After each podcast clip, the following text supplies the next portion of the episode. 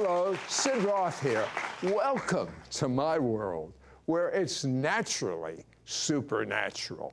My guest went from an Olympic athlete that witnessed the murder of 11 Israeli athletes at the 72 Munich Olympics to actually ending up in a mental ward. And today he's a leader in a major international ministry. He says God can use the ruins and messes of your life, not only rebuilding, but elevating you even higher than you were before. Next. Sid Roth has spent over 40 years researching the strange world of the supernatural. Join Sid for this edition of It's Supernatural. Welcome, the Holy Spirit. To God be all of the glory. My guest, Tom Hardiman, oversees a worldwide network of more than 400 pastors. His story proves God can use even the darkest of circumstances, no matter what, for His glory. Tom, you were raised Catholic, but in 1972 you had what the world calls, and it was, a defining moment. It certainly was. And I, I will tell you this this was the night before the 1972 Olympic Games in Munich, Germany, I found myself, after all that preparation, being part of the U.S. team. And I will tell you, I had tremendous honor in my heart for what I was experiencing, but at the same time, there was this emptiness that I really didn't understand. We called a team meeting, and I asked all of the team members, what could you expect to be doing 10 years from now? And one of my teammates shared with me that God had a plan for my life. I couldn't process what was going on. I felt like I had achieved this goal, and yet there was something really missing. But the Olympic Games in 72 were tragically interrupted with a terror attack. We lost 11 Olympic athletes, the Israeli athletes, were killed in a, in a very horrific way, which really deflated everything that was happening in the games. It took the whole spirit mm-hmm. out of the games. I found it hard to understand that that could actually take place. I mean, here we are, Olympic athletes that are doing all this, and yet there is this plan that people had put in place to, to dis- destroy, and it was overwhelming. And it uh, enlarged my desire to find out where God was and who He was, and if He had this plan for my life. I certainly wanted to discover this. This altered the course of my life. When I asked Jesus to come into my life, there was something that happened that had never been there before. It was the reason for my existence. And when I began to feel that there was a divine purpose for my life that could be pursued, I, I was willing to sell everything that I had to find this, what I would come to understand was this pearl of great price. So you accepted the Messiah, started a church, but 13 years later, yeah. the worst day of your life. Yes. Um, the, the conflict that existed in this particular moment, 13 years after I had been pastoring, was there was this disagreement in the movement that I was in. And there was some severe disciplines and corrections that the movement that I was in was asking me to make, some of which were contradictory to the beliefs that I feel like God would have me hold on to. And so, being criticized so severely, I felt like all of my purpose for my existence was pulled out of me. And this is one of the reasons I, I felt like I can't go on. I began to have what I would come to understand were panic attacks and anxiety attacks.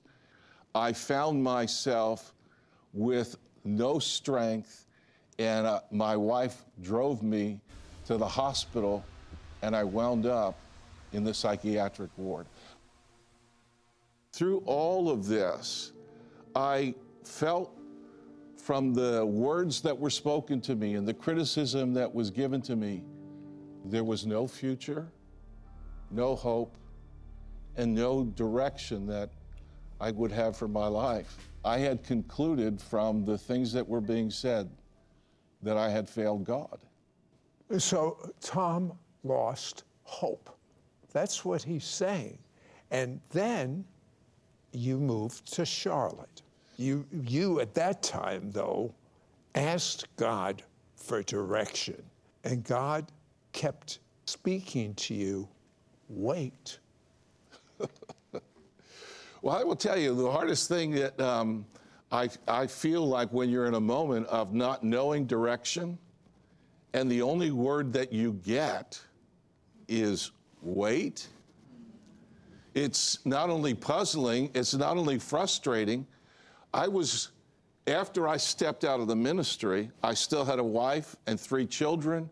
I had moved to Charlotte, North Carolina, and there were people that God had already set up to rescue me, these individuals that would be very instrumental in helping me reacquire the destiny that God had for me. But in the midst of this, there was not clarity on what the next step or the next course of action would be. And for people that experience that those kinds of moments, I do believe that there's a roadmap to help you recover the losses that you had. But I, I will tell you this the despair of those years where you had put your heart and soul into finding what I believed was God's destiny and then it not materializing leads you to a place where you're somewhat hopeless, somewhat disillusioned, somewhat in despair. And the word that God speaks to you is wait. It takes faith that I didn't have at that time. But I will tell you, God still had a plan. You know, you were actually in a dry dock situation.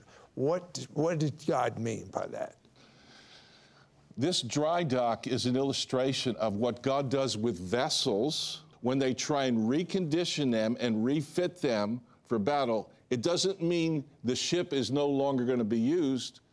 They bring ships into dry dock, remove all the water from around them, and what they do is they look at the things that have happened below the waterline to make repairs. And in ministry and in life, we have all kinds of things that happen to us where we're taking shots below the waterline, and because they're not visual, we just continue to travel on. But in dry dock, the time where God was telling me to wait, what he was doing was making repairs to my vessel to refit me for further use. This is part of the process that God uses to perfect the people that he wants to use significantly. I've looked at individuals like David and like Joseph and like Moses, who spent seasons of time in wilderness like experiences. And in those seasons of time, God was really preparing them for the next phase of what He wanted to do yeah. with them. You made an analogy of barnacles. Barnacles represent are these are crustaceans that attach themselves below the waterline on ships if these barnacles are not removed, these barnacles begin to grow a hair like substance, and this hair like substance is called Satan's beard by mariners. Really? Yes. Huh. And, and it slows the ship down, but every so often, men and women of God, the people that are in pursuit of God, need to find themselves in a place were the things that have attached themselves below the waterline. And sometimes these are relationships that God's endeavoring to remove from us that simply drain the life from us, but really don't produce anything. As a matter of fact, they slow us down from accomplishing the purposes of God. Before that happened with the USS Constitution, it was called the Old Slow Ship. After it, all of those things were removed, this was sleek, this was a leadership vessel, and it was ready to be reused in a much more powerful, powerful way. When we return, Tom's vision will be your roadmap for your full restoration. Be right back. Here I was. I had a tremendous athletic career. I was able to overcome all kinds of challenges. And here I am. Has it come to this in my pursuit of trying to be faithful to God? But yet I, I could not reconcile or figure out what the heck was going on. And throughout all of this, I have walked with my wife for 44 years, the mother of our three children. We now have seven grandchildren. It has been a journey. When we got married, we had amazing years and we had great times. We, we just had unknown things that came upon our lives. Probably in our darkest times, I would hear you crying at night. Ooh, that brings back a rush of emotions. But this one particular night, I remember you having a panic attack. And at that point, I went, We need help. And the only place I knew to take you was the hospital. I wasn't angry at God. It was just like, help, help him to get better because I couldn't shake him and snap you out of it. My heart just fell.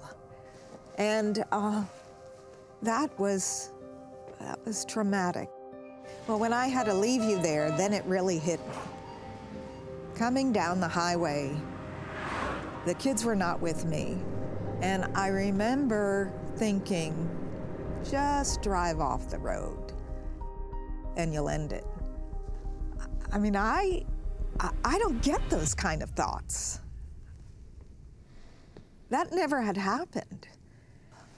I need a tissue.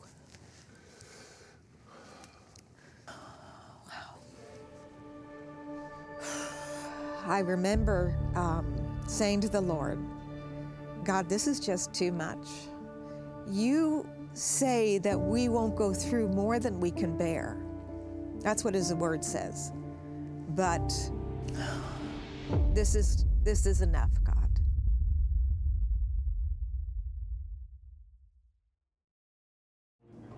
We now return to It's Supernatural. Tom says God takes note of our losses and gives us back the years we have lost. Explain that. In the book of Joel, this is written during a time where Israel has not been faithful to the Lord.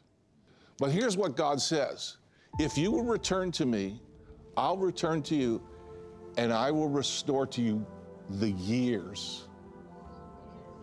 And so, this was most meaningful to me because I felt like in my years of waiting, in my years of being put set, uh, set aside, and I felt like in the moments in which I had felt and all of those words that have been spoken unto me that were so negative, I felt like, can God ever reuse me? And this promise of restoring years. And the picture that you have when you read Joel is God's going to give you a new harvest. But what God's not only going to do in giving you a new harvest, he remembers what you lost by not having previous harvests. And so he gives you a new harvest, but he takes that which the palmer worm and the cankerworm and the caterpillar have stolen, and you have a new harvest, but he remembers what you missed in the previous harvest, and he adds that to this new harvest. There's many people that have felt like they have been set aside or missed God, and God has the capacity. As a matter of fact, He is the one that is promising, I'm going to restore to you lost harvests and lost years. When God says that there's a restoration that's required when people suffer pain and suffering, and He requires a sevenfold restoration, somebody's keeping note of all of that.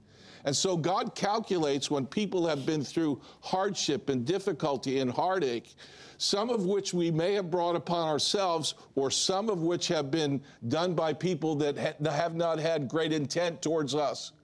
God takes note of that, and I believe that there's a day in the lives of people where God draws a line, and I found this happening in my own life, where God drew a line and said, No more losses. Well, you got offered a wonderful job with Rick Joyner at Morning Star, and then for work, you received a call. Was going to start on a Monday. A call came on a Friday and said, Tom, we've been praying about this. God just spoke to us. You're not the man for the job, but you need to unpack your winter clothes. You're moving back to New Jersey, the land of my suffering the land of my heartache, the land where people had thrust us out of. And that wasn't too well received. It wasn't particularly sure. well received by my wife. But we knew that we wanted to obey God. So God sent us back to the very, the very place where we had suffered so much. We had been so maligned. But I will tell you this this was God preparing a place for us in the presence of our enemies. And God was going to shift around and turn around all the negative things that had been said about us, all the negative things that had been done. And in a moment in time, all of what I had planned was shifting because God had a different plan to restore, and He wanted to restore to us in the presence of the people that had been so maligning to us. He wanted to restore to us our reputation, our dignity, and our ministry.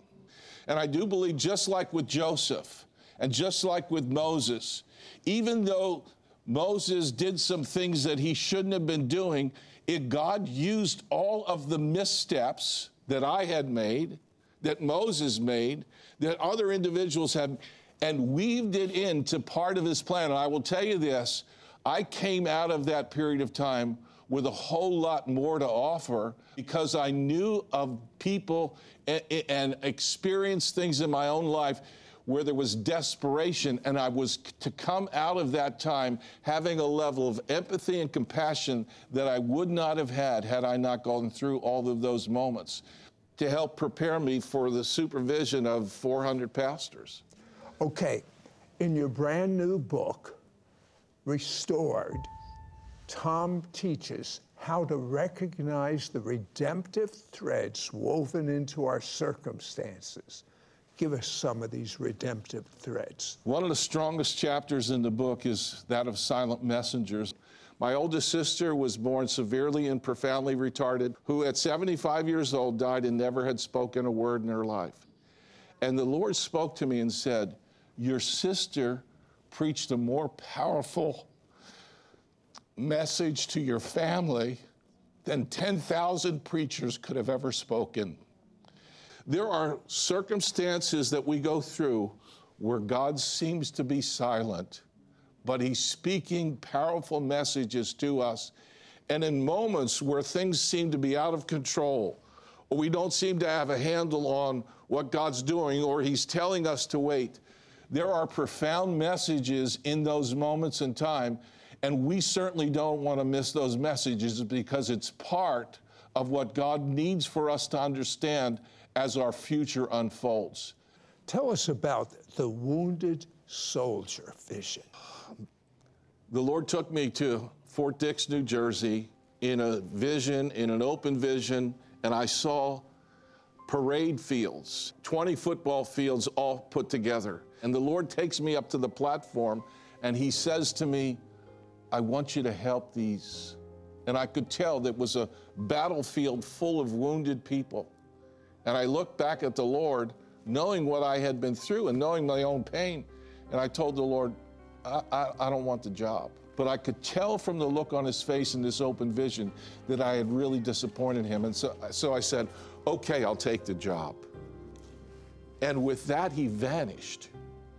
And so I proceeded to go through this field, and I could tell that it was just filled with wounded people after wounded people. And I shouted out, You can't leave me like this.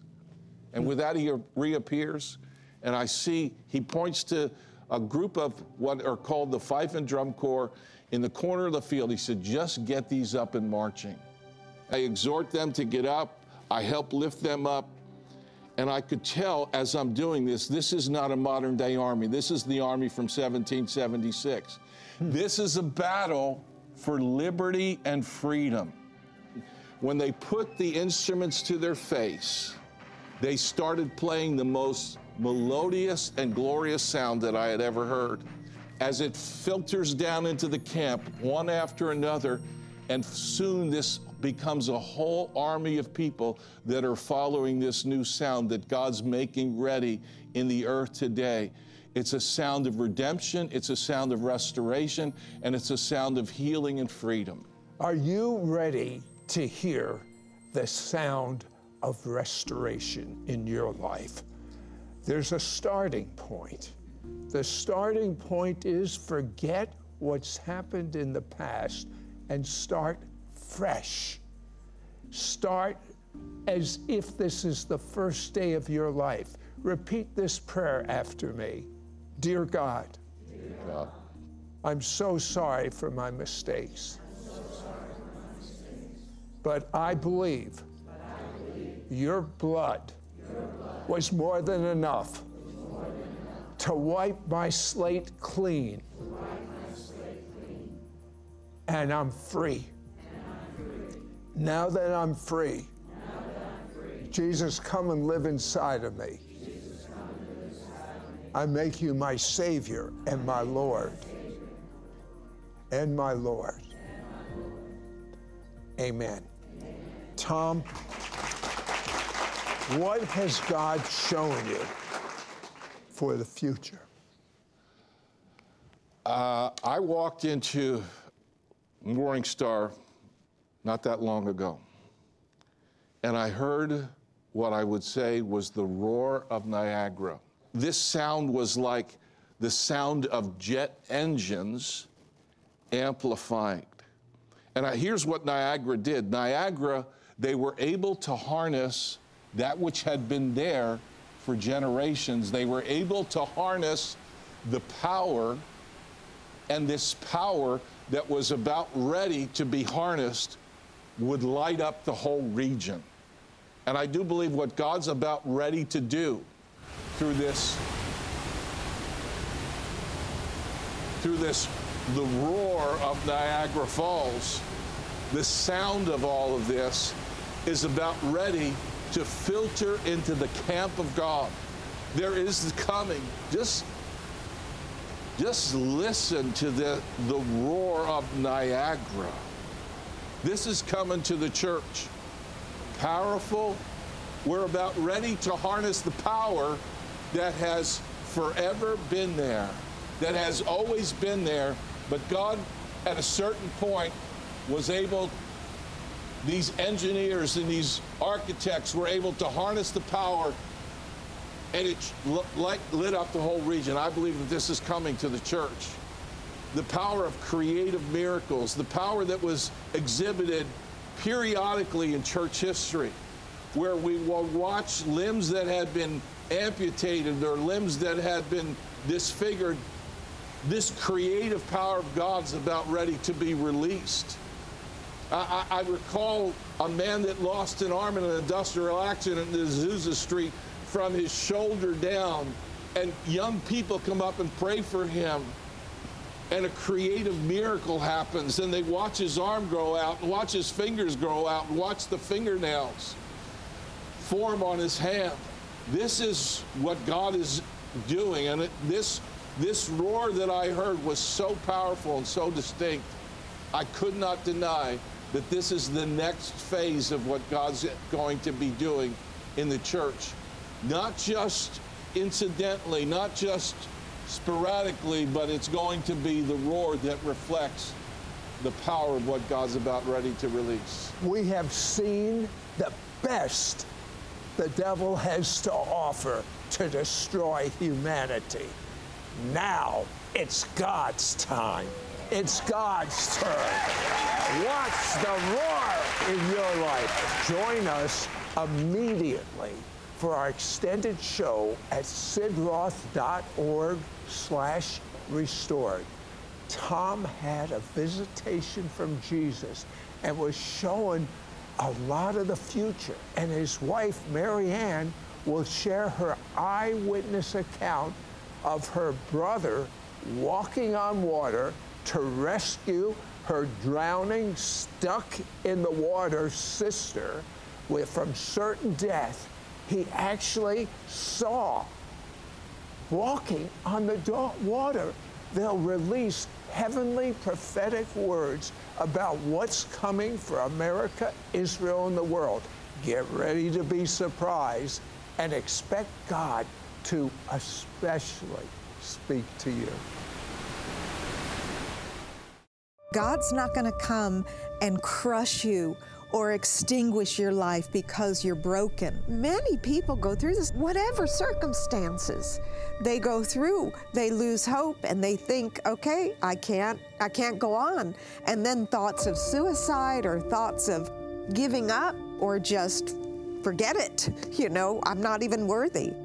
That's the brokenness that people experience. But God has a plan, and God does want to restore, and that's what He's done with us. I've experienced some real brokenness and heartache and being felt forsaken. But the hand of God was always with me. And I know that the people that are listening more than likely have had moments like that. Or you may be going through a moment like that, a real brokenness, or throwing up your hands in despair and saying, This is just, uh, I, I have no way of moving forward. I want to tell you, God is a God that in those moments, He's very conscious of the broken in heart. He can and will help you. We are testimonies. God takes note of those who have come against you. God takes note of injustices. And God's able to restore lost hopes, lost dreams. God works all things together for good, and God makes it turn out even better than you could have planned if you just stick with God.